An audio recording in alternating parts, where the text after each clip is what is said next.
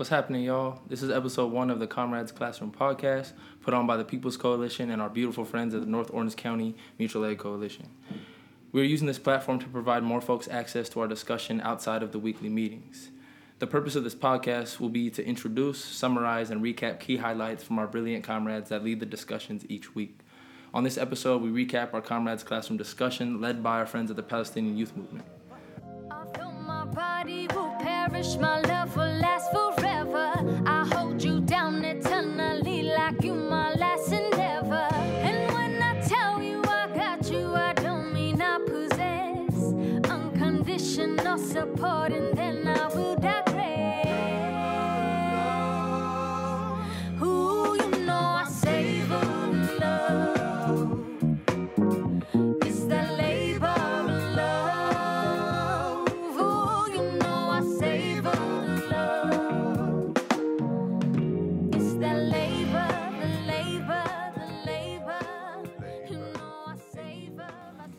What's happening, y'all? Uh, I'm Daniel, I'm Gabe. and we're gonna be your host for the uh, the Comrades Classroom podcast. But um, I mean, really, like throughout this whole thing, really, we're just gonna be projecting the voices uh, of the homies that pull up to the podcast each week, um, and trying to provide y'all a, a, a, a quality recap of uh, of our discussions, um, and really get this. Um, this political education work that we've been trying to do expanding outside of just you know a couple couple little projects, but really um, try to provide as many people access as we can. Um, I mean, because we know that um, like reading isn't always accessible for everybody. It's not always everyone's first choice. Um, but when we talk about the liberation of our people, when we talk about the liberation of colonized people, um, politi- political education has has to be in the conversation. It has to work um, side by side with the direct action in the community. Um, so that's really what we're trying to do here. Um, is not only uh, collaborate with our folks at the um, the North Orange County Mutual Aid Coalition, but also um, come back around um, and offer this political education to our community. Uh, all right, so we uh, we're gonna start uh, by going over some of the resources uh, provided to us by the Palestinian Youth Movement uh, for the part the political education meeting that the, they led for for our folks in our community. Yeah, they. I mean, they they put out the super dope um, like Palestine 101 um, document on Canva, but we also have it posted to our um, Comrades Classroom uh, website that you can find in our on, in our Instagram bio um, at the People's Coalition underscore. So you can find that there. And Um, also the uh, the URL for that is uh, www.tinyurl.com slash comrades classroom. Yep, yep. Yeah, so uh, let's jump into it. Um, so Palestine 101, um, they they describe it as a brief introduction to the history of the occupation of Palestine. Um, and in our spaces, um, we try to precede all political education work with um, defining terms, um, just so that we come into a space not assuming um, that everyone um, is at the same knowledge base, um, but we can all get to that space. Um, but it's important to like break down our, our the vocab that we're going to use, um, so we can all put language right to, to what we're uh, experiencing out in the world. Uh, so like what what is settler colonialism, right? Uh, so they define this as uh, colonialism specifically is a system of economic, political, and cultural domination by an outside entity over an indigenous population. Um, but they, they situate this against settler colonialism, right, which has been perpetrated by uh, European-led empires, i.e., the U.S., i.e., Canada, uh, i.e., Australia, uh, i.e., Israel and the Zionist movement, right? South Africa, yeah, we can go forever, right? Um, so settler colonialism is a distinct type of colonialism, uh, where the primary goal is to exterminate and or replace the indigenous people to make room for the creation of the colonizers of our own society. Um, and what we talk about a lot with settler colonialism, right, is, is the mechanisms that are used to maintain it. Um, and so, right, so it's making room for the creation of uh, the colonizer society, um, but that requires a number of mechanisms of power and control, um, right, that are used to as violence against our people and our folks. and then principally right within that is the constant drive towards assimilation right? So it, this is truly the annihilation of whatever indigeneity exists within a space and the creation and perpetuation of this settler colonial state. Yeah, yeah, and I mean, when we sp- when we talk about Palestine, uh, a lot of Western narratives are going to frame the issue as a centuries-old religious conflict, but but we know that's not true, right? It's imperative that we understand the true nature of the Palestine is through the lens of settler colonialism. It's a relationship of occupier and occupied, oppressor and oppressed, usurper and usurped. Um, this is not a conflict, right? This is an occupation. Um, Yes. And real quick, we're gonna play a clip from Ghassan Kanafani, who was uh, a leader within the People for the Liberation of Palestine, um, and it's an interview uh, that they did with um, a settler media source. So here that is. The Beirut leader of the Popular Front is Ghassan Kanafani. He was born in Palestine but fled in 1948, as he puts it, from Zionist terror. Since then, he's been plotting the destruction of both the Zionists and the reactionary Arabs. I know what I know Thank you. really that uh, the history of the world is always the history of weak people fighting strong people. Of weak people who has a correct case fighting strong people who use their strength to exploit the weak. Turn to the fighting that's been going on in Jordan in the recent weeks. It's your organization that's been one side of the fight. What has it achieved? One thing that we have a case to fight for. That's very much. This people, the Palestinian people, prefer to die standing than to lose its case. We achieved, we achieved proving that the king is wrong. We achieved proving that this nation is going to continue fighting till victory. We achieved that our people could never be defeated.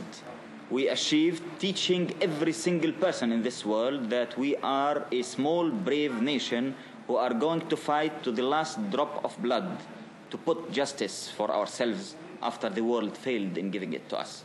This is what we achieved. It does seem that the war, the civil war, has been quite fruitless. It's not a civil war. It's a people defending themselves against a fascist government, which you are defending because just King Hussein has an Arab passport. It's not a civil war. Well, the conflict. It's not a conflict. It's a liberation movement fighting for justice. Well, whatever it might be best called. It's not whatever, because this is where the problems start. Because this is what makes you answer all your questions, ask you all your questions. This is exactly where the problems start. This is a people who is discriminated, is fighting for his rights. This is a story. If you will say it's a civil war, then your questions will be justified. If you will say it's a conflict, then of course it's a surprise to know what's happening. Why won't your organization engage in peace talks with the Israelis? You don't mean exactly peace talks, you mean capitulation, surrendering. Why not just talk? Talk to whom?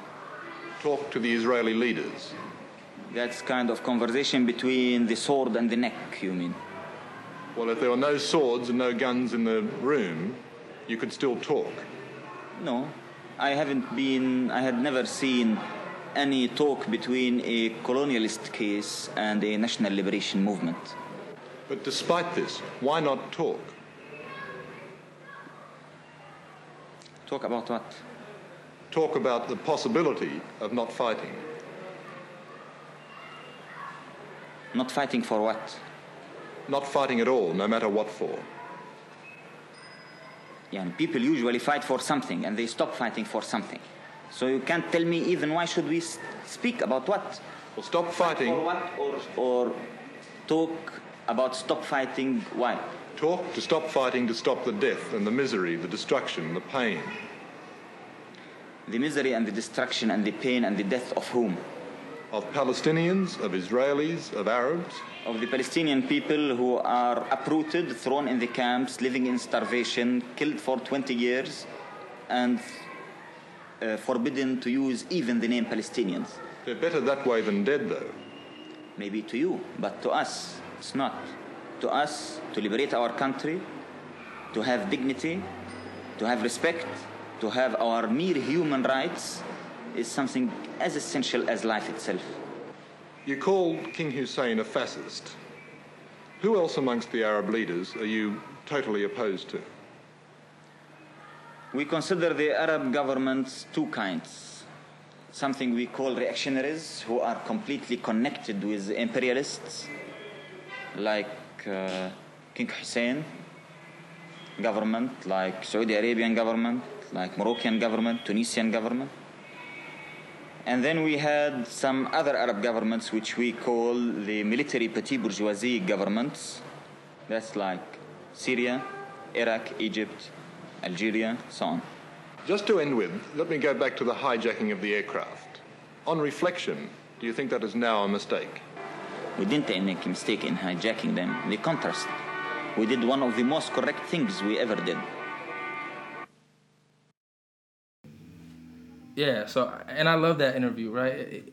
He's he's so cl- the the the the interviewer right has no capacity to understand um, the colonized perspective right on on how it is an occupation right and how um, that the the the sort of like violence obsession with the obsession with having conversation, the obsession Yes, with yes. removing violence, the obsession with like just having peace talks. and it being the um the the oppressed job Mm. right to Mm-hmm. create the uh, uh the space for peace and Mm-hmm. to approach the oppressor right the doer of violence the doer of harm um to create this peace to engage in these peace talks right so the just the yeah Right, and, and he drops that line right. He says like it's kind of the conversation between Yeah. the sword and the neck. Right? Yeah, yeah, Like yeah. what conversation is there really to be had there?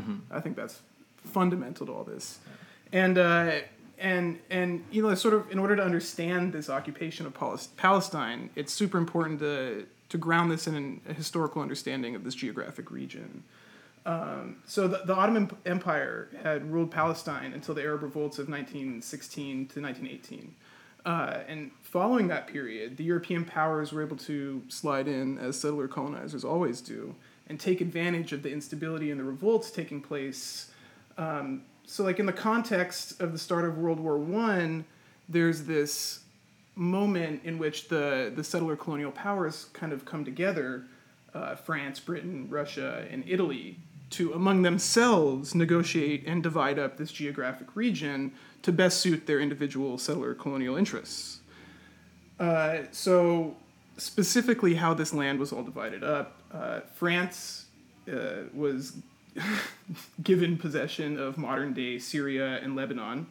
Uh, Britain was uh, assigned Iraq, Kuwait, Jordan, and most of Palestine. Uh, so within this framework, uh, you can see sort of the, the boundaries of colonization being drawn. Th- this agreement um, is known as the Sykes-Picot Agreement, and it's from this that the the tensions that we see today. Yeah, right. I mean, and the the agreement itself, we know, right, was a, is a secret agreement between colonial powers, right, which is the only way. I mean, We know it- how it goes. Yeah, we know how it goes, and I mean, it was on October in 1917 when um, the a, a revolution in Russia, right, w- began, and wherein this agreement was exposed to the public and called the agreement of colonial thieves, Mm-hmm. causing a big political scandal, right, for Britain and France. Following World War One, um, the British mandate of Palestine was formalized uh, by the League of Nations. And uh, shout out the Bolshevik Rev- Revolution, you know, releasing these colonial secrets. For real, for real. for real. Uh, so then in uh, in 1917, there's sort of this inclusion of this new uh, ide- ideological construction for looking at the world. Uh, it's in this moment that you start getting the communication between the British and uh, prominent Zionists, right? And uh, Zionism really is grounded in uh, reestablishing, uh, or not reestablishing, establishing for the first time uh, Israel as the primary state for the Jewish people, Yeah, the homeland. the homeland for the Jewish people. Uh, and so I think, you know, before we move any further, maybe we should talk a little about Zionism. Yeah, I mean, Yeah. even before that, right? We just talking directly to that aftermath of World War One. Oh, it's point. right. It's right. Yeah, I mean, it's when the Palestine right was Mm-hmm. established as a Zionist colony, um, and uh, Zionist settlers um, began right to come throughout Palestine and settle throughout Palestine in the uh, 1920s um, through the 30s, right? And and the Arab nations launched an uprising against the British, um, Mm. and their support for Zionist colonialism in 1936, um, which as colonizers do, right? They they instead uh, they use right the arm of imperialism, the strength of imperialism, um, to violently crush any uprisings against it, um, and, and right. So that's what we see happen, um, and then we and we see like throughout right this which is reinforced by violence, right? Zionism as an ideology Mm. is created, um, and it is the primary ideology behind settler colonialism um, in Palestine. It's this, it's a political movement to establish the Jewish state, um, and its origins are associated with German writer um, Theodor Herzl. and I think that's really important to drill in on, right? Is like understanding where it is that Zionism is coming from. Uh, this isn't uh, bo- like an indigenous movement in that region, right? This is truly happening in a settler colonizer nation, being projected onto another area of the world. And I think most crucially here, it's absolutely important to drill on how Zionism is being created, who it's being created in concert with, right? Yeah. Uh, who, who might that be? Yeah, well, the imperial power of the U.S. Um, no, but I mean, I mean, I think you're you're spot on, and and with that, um, like being able to identify this as a Zionist movement um, is key, and it, it's the it, the exact reason why. Um, specifically, the Palestinian Youth Movement in this case, but other uh, leaders from from around um, the globe, they don't legitimize right the Israeli state, right? They identify it as a as a colonizing state, as a Zionist state, um, because from its from the jump, right? It was it, that's what it was designed to be, right? A state that was implanted um, to create the Jewish homeland, and so the the founder of Zionism, um, it wasn't only Palestine that he had his eye on for the Zionist project, right? He was also looking towards Uganda and Argentina um, to advance this project. It's Which is super important. that it's a project, right? He had these ideas to implant this project um, and specifically to colonize different regions of the and world. sort of disconnecting this whole idea that this is the return of the Israelites to Israel. I think that's really important. Is that even within the Zionist movement, Israel wasn't central, right? It was just the settler colonial project. That was what this was built around. Uganda and Argentina have no proximity to Israel, Yeah. but yet now we can see the language today and how this is sort of the way that Zionism and any critique of Zionism is cloaked in anti- anti-Semitism. It's mm-hmm. all grounded in that. And speaking of anti-Semitism, right? Like this idea that Zionism is built in concert as well with the the anti-Semites who are trying to remove the Jewish people from Europe. I mean, like, look, we know what this is. This is bad. Period. Yeah. And one thing I like that I think the this Palestine Palestine 101 document um, elaborates on and tries to get us to focus on is um, the, the the distinct relationship to settler colonialism that um, oppressed peoples in Palestine, oppressed peoples in the Americas have to one another, right? Is is it's the same violence, it's the same system that is perpetuating it, right? And so the purpose of the the colonial state in these these two regions specifically, right, is to disperse, dispossess, and erase the indigenous population, right? And that's the it's we have to highlight that and also not only highlight it but to draw the distinctions so that we as a people um, can mobilize in such a way that we're identifying where this violence is occurring and how we can not only um, become accomplices with right folks in mm-hmm. palestine trying to liberate themselves but mm-hmm. learn from them learn from their past learn from their mistakes learn from their victories mm-hmm. right and grow from there. And so i think that's what something the, the palestinian youth movement does so beautifully is it, it, they don't only it's they don't only focus on the liberation of Palestine, right? They, they highlight that this is a unique violence of settler colonialism that is um, experienced by oppressed people across the globe. right it's part of this broader settler colonial project. And anytime we start trying to break a historical moment out of that framework we fall into these same traps of settler colonial a history right? It is uh, the illogical logic of settler colonialism is constantly justifying rationalizing legitimating harm and violence against people who are viewed as other or less because of their indigeneity because of their connection to that land Exactly, exactly. Um, and so to transition just a little bit, we're gonna jump into um, what the Palestinian people identify as um, Nakba, which in Arabic translates directly into English as the catastrophe or a disaster. Um, and so this is the catastrophe of 1948. Um, and Gabe, you want to talk a little more about that? Yeah, so uh, this is the the exodus, the beginning of the diaspora of the Palestinian people. Um, in this moment, there's there's over seven hundred thousand Palestinians who were forced to flee as they were the victims of like this campaign of terror and violence um, perpetrated by the Zionist state. Uh, there were Zionist militias going into Palestinian communities, terrorizing and murdering the people there, destroying their homes.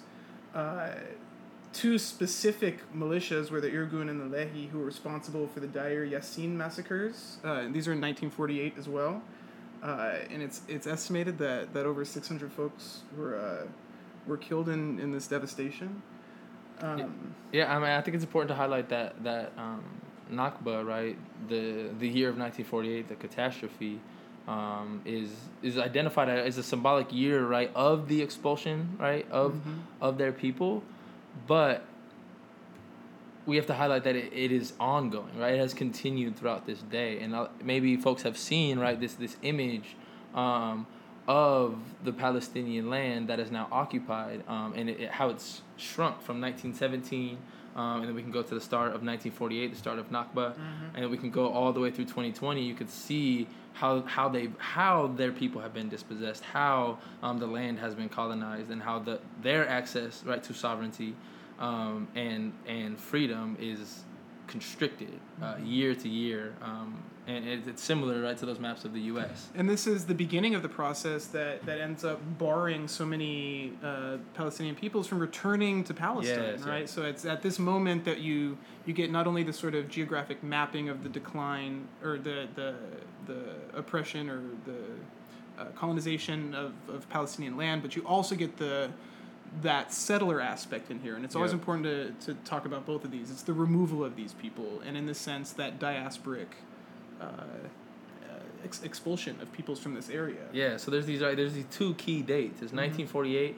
um, Nakba, the the catastrophe, and 1967 Naksa, which translates to the day of setback, right? And and both of these uh, dates highlight uh, people who were expelled and are barred from reentry, right? And both of these dates signify years where thousands, hundreds of thousands of Palestinians were forced to flee, um, and since then have not been allowed to return to their um, the land, right? Their their land. And I mean, I think principally also this is this is a good moment to speak about how the propaganda of settler colonialism functions, right? Because uh, like within Israeli uh, historical retellings, these are actually framed as like moments of Arab aggression, right? And so it's it's important to recognize how these these forms of the rationalization of settler colonialism exist uh, in America, they exist in Australia, they exist in uh, in in the Zionist state, right? These are all these different uh, uh, foundational mythologies that are all constructed to justify these movements. Exactly, right? And and as always, um, when we talk about this type of violence um, and this type of trauma that has been inflicted on our people, um, we don't ever want to only highlight or center the, the violence, right? And center center what was done and perpetrated by um, the colonizer. So I think what's incredible about a lot of the sources, the resources we'll talk through um, on this podcast, and specifically this one provided by the Palestinian Youth Movement, is from the jump, right? There was resistance Yeah, to the colonization, right? Uh, it's been right. Fuck that since the jump. Fuck the Mm-hmm. state and fuck uh, the violence that they pertre- perpetrate against our people. Uh, and so I, I think a key date is is in December of 1987, um, which was a year that strengthened the Palestinian population and their determination to fight the occupying Zionist forces in Gaza, yeah, right? With these general strikes and boycotts of the administration. Mm-hmm. Um, and we, and we know how the state reacts to insurrection um, because within just 13 months 332 palestinians were killed um, and a high percentage of that were children right? Were palestinian youth. Um, and the global diffusion of the images uh, with soldiers beating uh, terrorizing killing uh, palestinian youth um, I, I mean, as we've always seen, as we've always seen um, by um, perpetrators of state violence, that instead of addressing the violence and abolishing it, they reform it, right? So the Zionist forces, just as they learned from the American forces, instead of reducing the violence, they Alter modify it, right? They make it slightly more humane, right? And adopt these more semi-lethal um, We- attacks. Less lethal, yeah, yeah, Yeah. You know, it's less lethal. Semi-lethal. It's still lethal, but it's less lethal. exactly. right? Uh, and I think that's uh, when we talk about insurrection movements um, and and uh, reactions against it by the state. Um, that that's the type of violence we have to discuss. Yeah, and, and you know, and speaking under this idea of, of resistance, I think it's always uh, so crucial to tie together how the indigenous peoples all around the world, always, whenever confronted with settler colonialism, always responded the same way. They always said, fuck that. Right? Like, this has to be acknowledged within this every single time. this is not something that anybody is ever interested in. Yeah, like in Palestine, you can talk about it from 1917, and in the U.S., right, we talk about it since 1492. Yep. Right from the jump, Yep. the indigenous people have resisted colonization, settler colonization specifically. Um, So yeah, and so I think uh, as, as we keep walking through this history, you know, we, we were just talking about the the first Intifada, which was in 1987, um, and then in, in March of '93, you start seeing another manifestation of the settler colonial state, and this is sort of this sanction aspect to things, where you start shutting things down economically, isolating them, creating. Uh, creating disaster within that space for starving people right depriving them of income or ability to build community Exactly. And we know how strategic white supremacy is. We know how strategic Always. settler colonialism is. This is not an accident, right? So Palestine under occupation right, has experienced its villages, its homes, its families being intentionally demolished by Zionist occupying forces, right? Continuously destroying homes, raiding homes, stealing items, um, destroying land, destroying access to food sovereignty, right? Like, this is what they do. They dissect the people at their core strategically so that they have no power to fight back, right? Because we know that we can't fight back against the settler state when we are hungry, when we are starving, when we do not have shelter, right? And that's why the work that is done by the, the, the people in those communities to fight back and provide their people resources during the occupation, during the violence, um, is what shows, right, the, um, the insurrection against state violence that is that is ongoing within with these within these colonized places. right and the way in which this narrative is manufactured that says you know look at these people you know look how poor they are look they're starving this that and the other even, Exactly. even though you're the one who created the situation and i'm providing yourself the state settler colonial apparatus as the only sort of way to rectify this with the nonprofits. with non Sorry.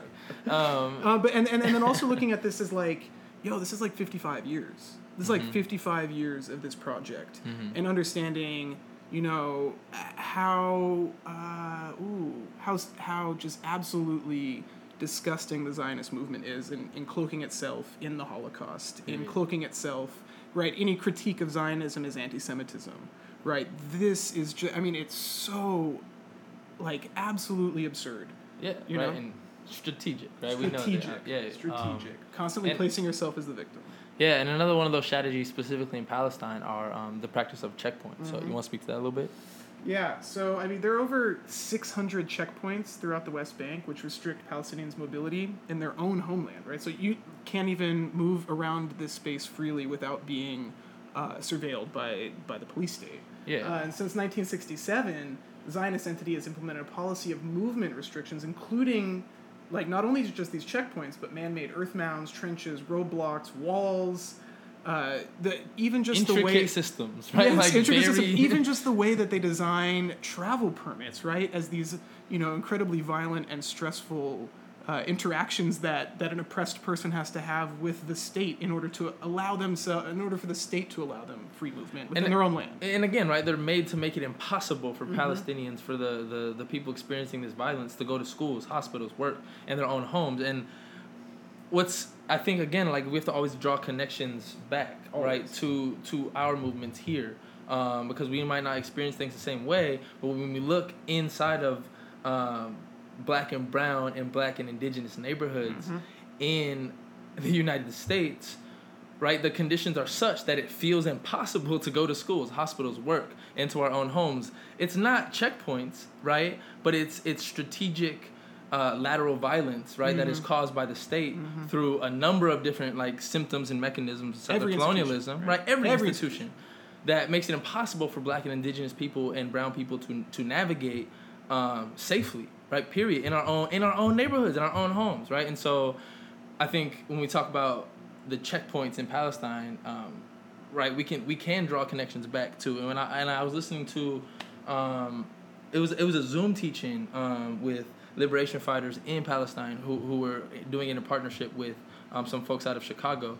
Um, and one of them was talking about how when they visited Chicago for the first time, walking into a corner, walking into a corner drugstore felt like a more occupied territory than spaces that they go to in Palestine, than the checkpoints that they navigate through in mm-hmm. Palestine, right? Pulling up into a drugstore, right, that is usually Arab owned, right? Which again, this is an Arab person experiencing it, so it's this. There's this cognitive dissonance, right, in that, and, and he's recognizing it actively, mm-hmm. and he's walking in, he sees the bulletproof bulletproof glass. He sees the shotgun on beside the the dude's hand door, right? He we see all the cameras, right? And everyone is hyper surveyed walking in to get some chips in the neighborhood store, right? And so we have manifestations of these checkpoints in our own spaces in our own neighborhoods. Yeah, we've right? just we've sort of uh, uh, decentered them as being what they are, right? It's We've just like there's a, normalized yeah, there's just like a constant assumption of the possibility of violence in every space, exactly. and I this mean- is the nature of the settler colonial state. You're and I mean- always at in danger. and that's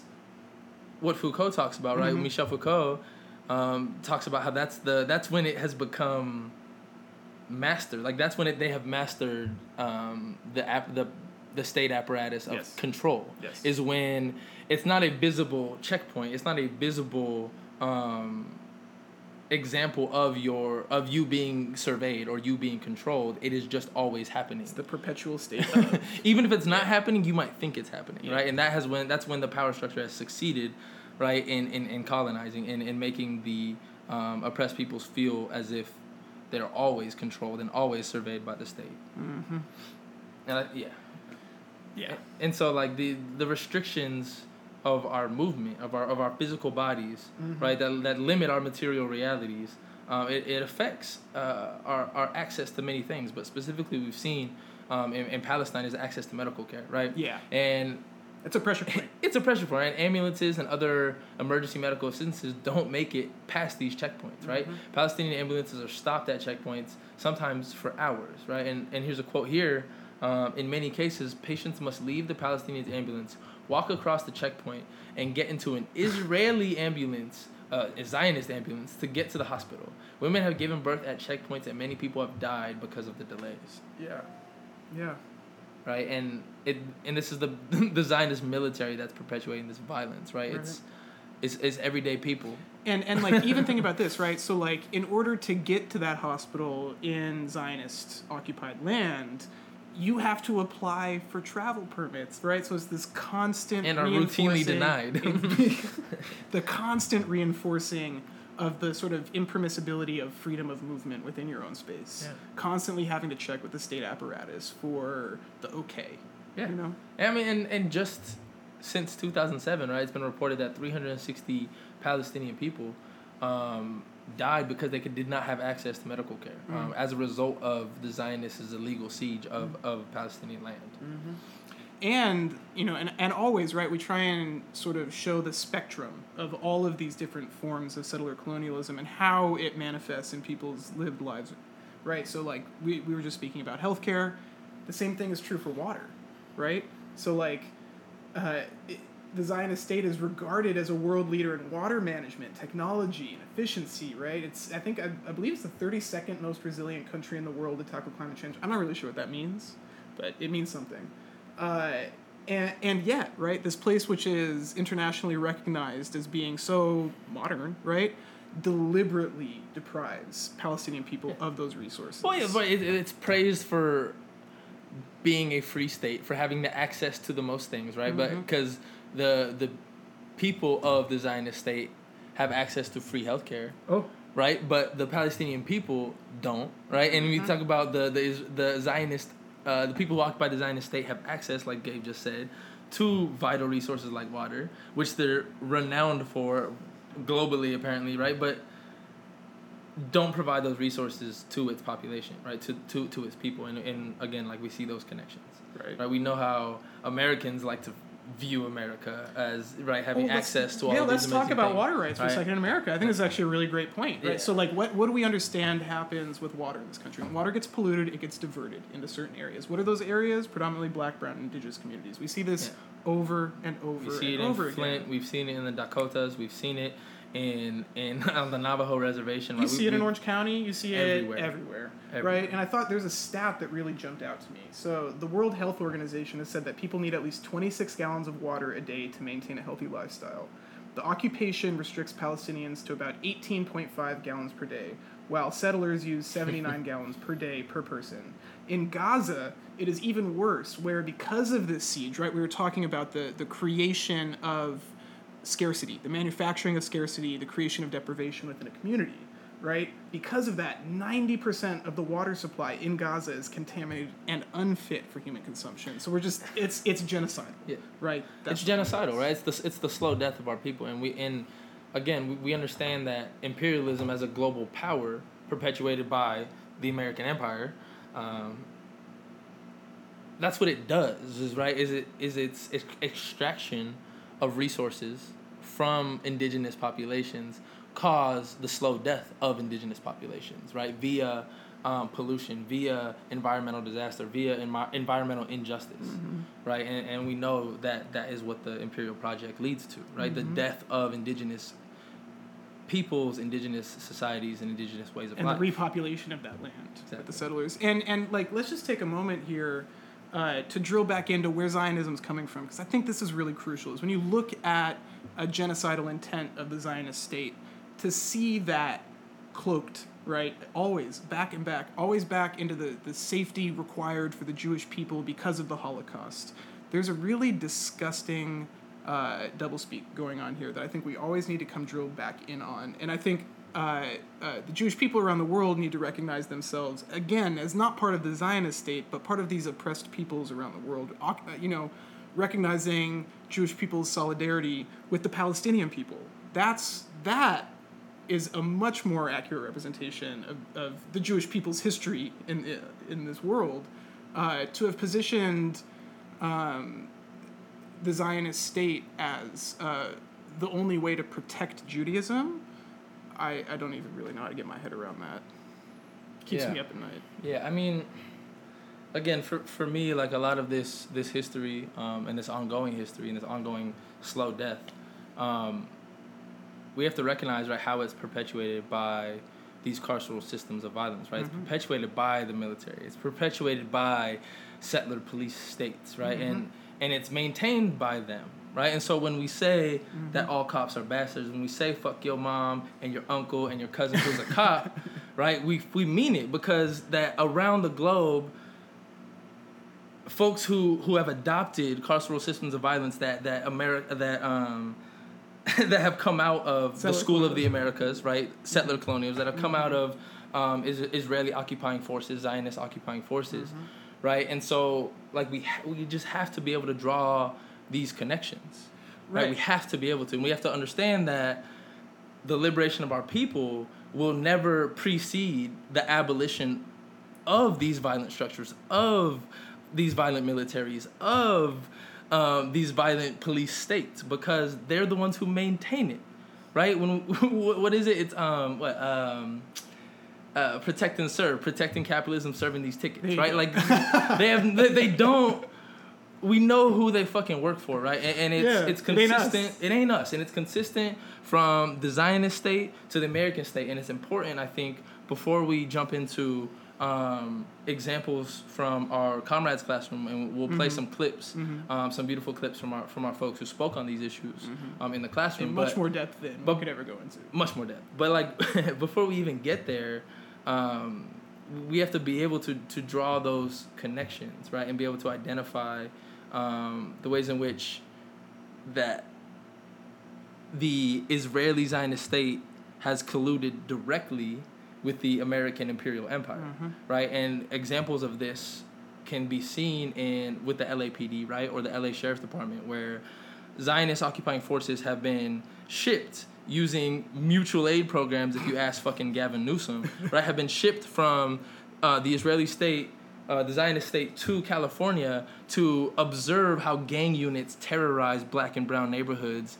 in in, in Los Angeles right? And in LA, they, they they just observe the way in which the LAPD terrorizes black and brown people so they can take those tactics, take those skills, take million millions of dollars of equipment, hundreds of millions of dollars of equipment, bring that back to Palestine and use it to violently erase the Palestinian people from that land. and centering right this iteration of settler colonial capitalism right? It's not just it's not just the zionist state operating by themselves. It's this communication. So you have uh, funding you have munitions you have all the weapons coming from the american imperial system into the zionist system to be experimented right with on the palestinian people. And then the idf or the, the different mechanisms of the, the zionist police state come back to la and they train the LAPD in how these different tools can be most effectively used to oppress people, right? So it's this constant dialogue back and forth. Meanwhile, the way that we are taught history, the way we com- like discuss history,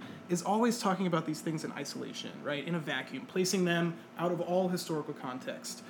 You I, we just But yeah. but we know in, in America, the American Empire knows damn well the only way to maintain its imperial power, right, which imperialism is the final stage of capitalism, um, is to collude with other imperial projects and to dismantle and destroy and erase other socialist communist projects that work to worked as direct agents against the imperial power, right? The Right, and not to say that the socialist state is our salvation, right? Because we Not understand that it's not not. at all. But know that. but that the only thing, the only state mechanism that has any sort of uh, uh, ability for self defense to put us on the path Yeah, of dismantling the imperial Mm-hmm. empire, right? Is is the socialist state, is the communist state, right? We can break we'll break that down like throughout this podcast. As, yeah. We always come back to this. We always come Um, back to that. but like that, that that's the thing I think we have to uh, as we finish up kind of just like the history of it.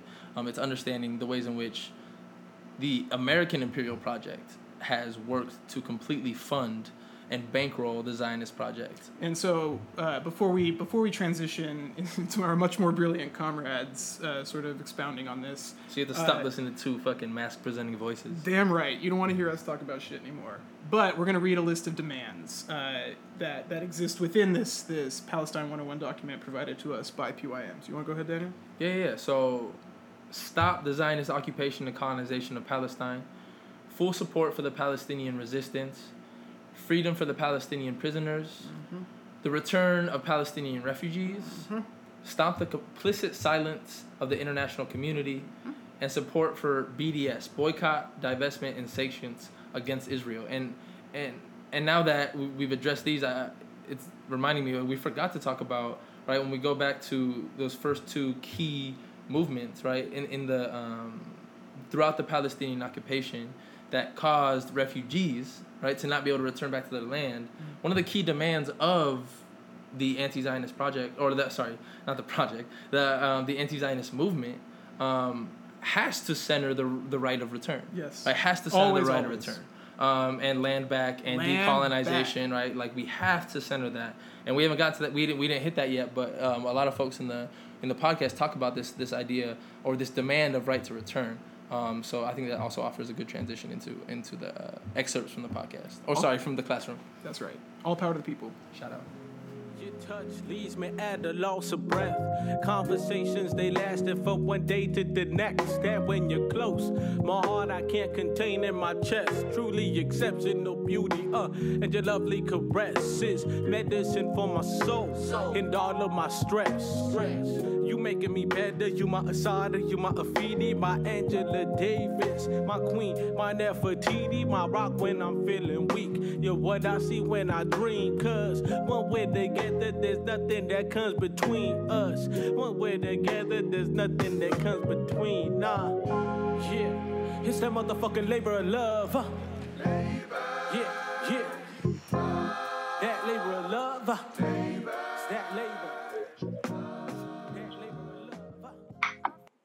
Hey y'all, thank you so much for inviting us on here. Um, I'm from the POIM, um, which is a grassroots um, community org that brings together Palestinian and Arab youth to organize for the liberation of our homelands and the right of return for all refugees, the complete dismantling of Zionism.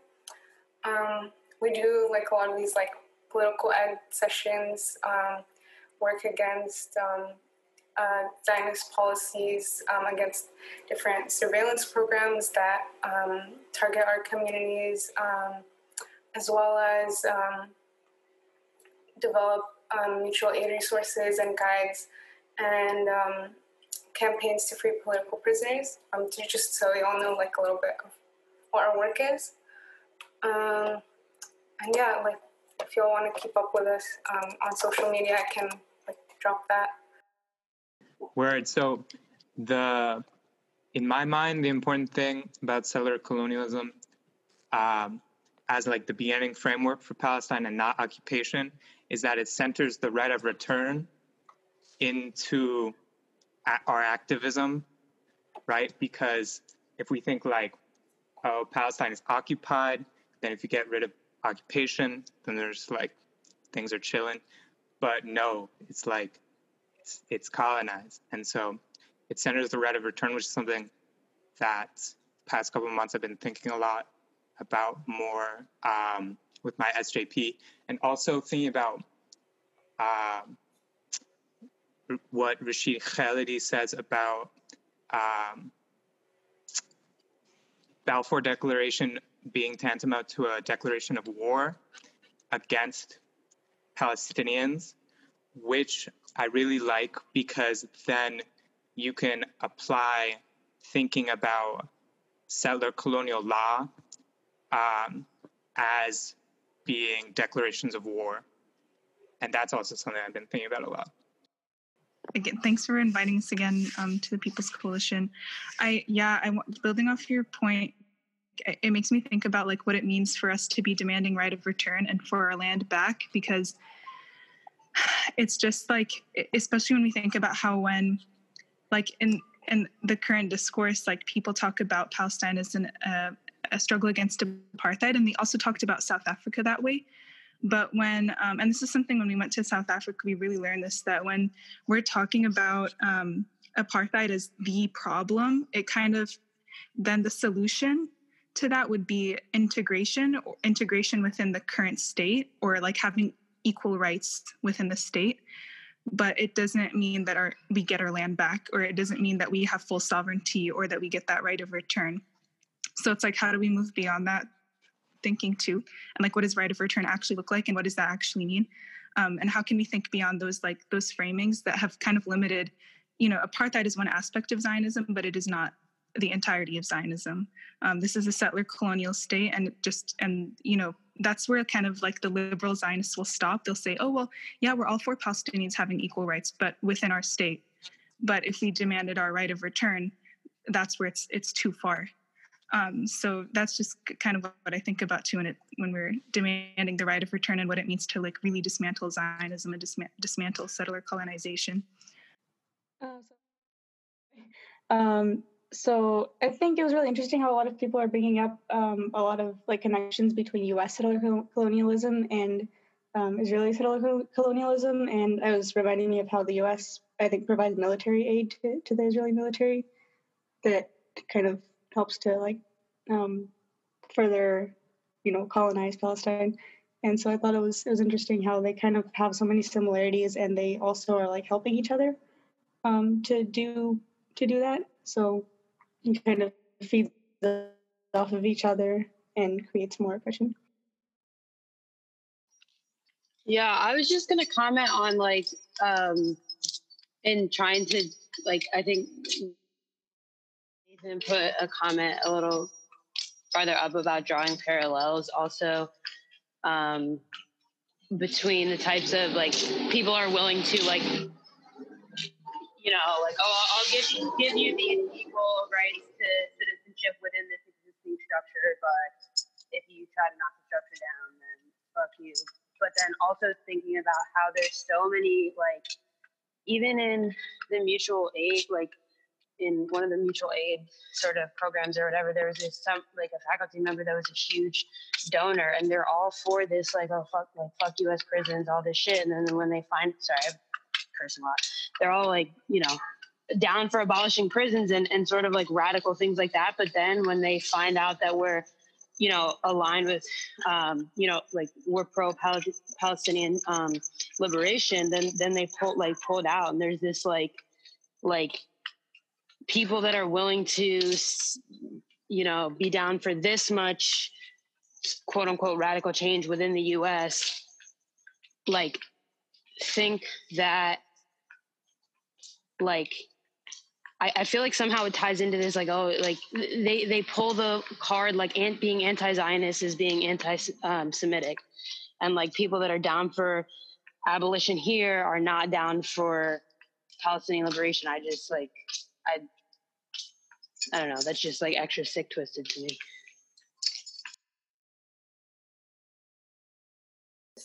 Um, I think it was such like a an interesting point how we bring up it up initially about um, the difference when pe- when we speak about apartheid versus you know when we actually demand land back and the right to return. Um, and I feel like it's such a parallel between the idea of neoliberalism here in the U.S. with you know settler colonialism here and back there, and that people are tiptoeing around it and not essentially um, fully you know, getting to the idea that settler colonialism, there is no way to get liberation without essentially receiving all land back. For example, when people talk about a two state solution versus a one state solution in Palestine and Israel, and it's like saying that is essentially just ignoring the fact that settler colonialism is is the issue in Palestine. Um, and that's such like a liberal ideology of you know both palestinians and israelis deserve rights and to to live together rather than essentially seeing it as well it was originally palestinian land and that's the only way to get liberation the right to return completely. And that's something we, we see here too when people ignore the idea of abolition and the idea of um, indigenous people getting the right to govern and getting their land back essentially. Um, so that's like one parallel parallel i don't know what the word is the parallel between both you know here settler colonialism and um, in palestine. And also wait i was going to say. Yeah normalization of zionism using the language of peace are more detrimental than the right wing zionism. That's that's very true. It's more harmful to bring up the idea of you know liberal zionism and and people who see it as needing peace when really the only way that you can um, get liberation is palestinians completely getting the right to return and land back. But i just i just thought that was an interesting point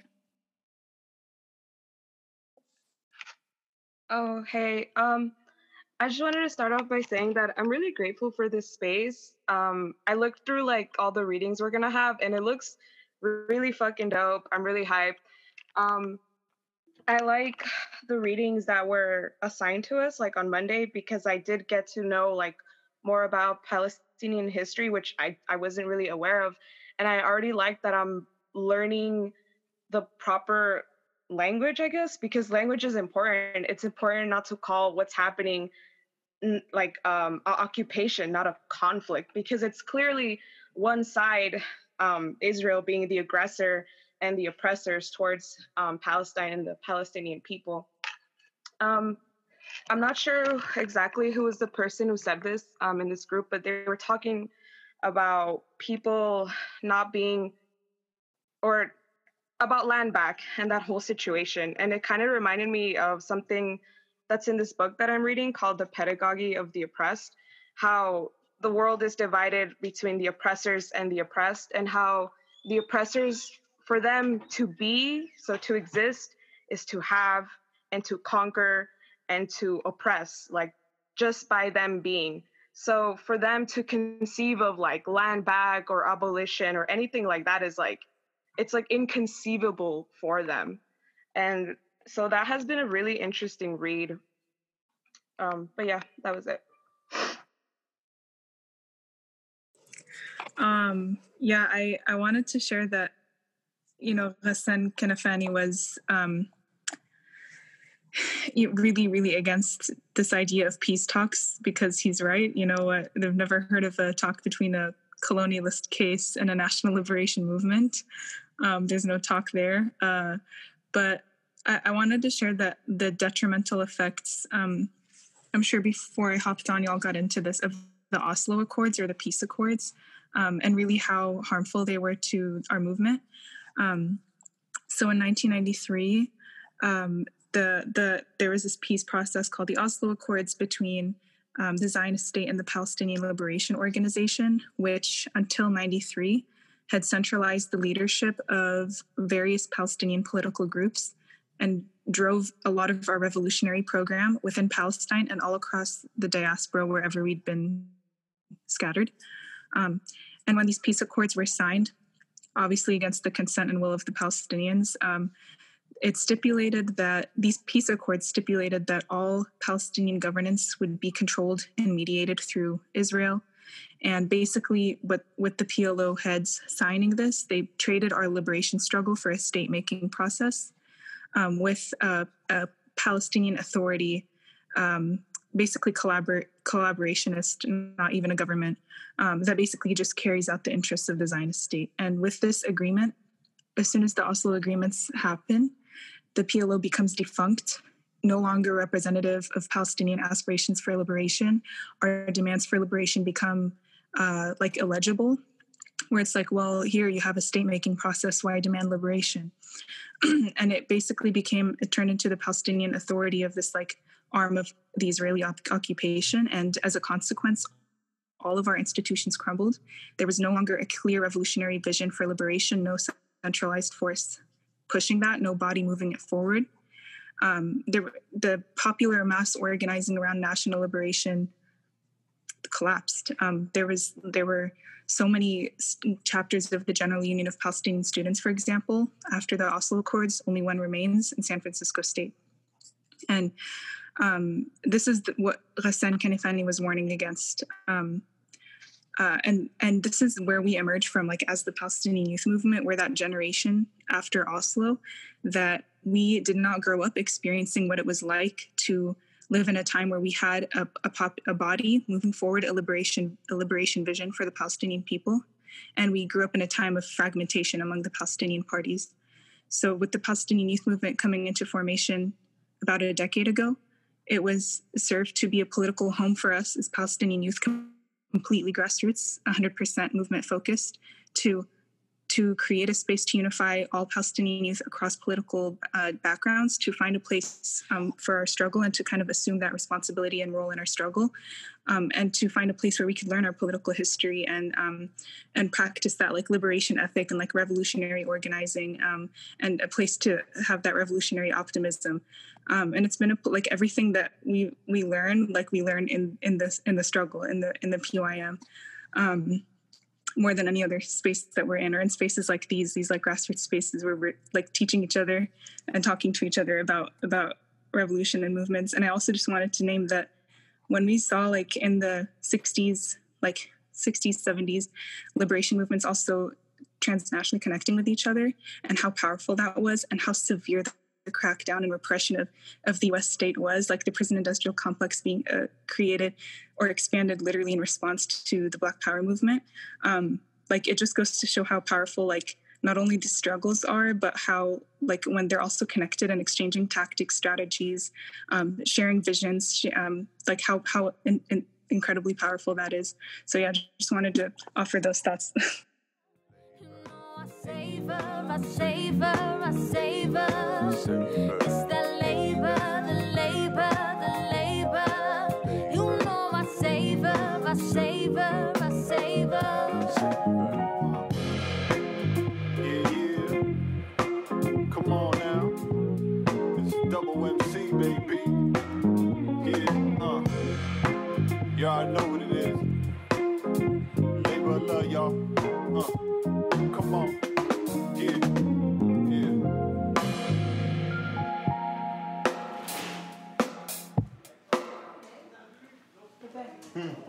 Para que le pongan todo lo que está ahí, la comida y lo que usaron.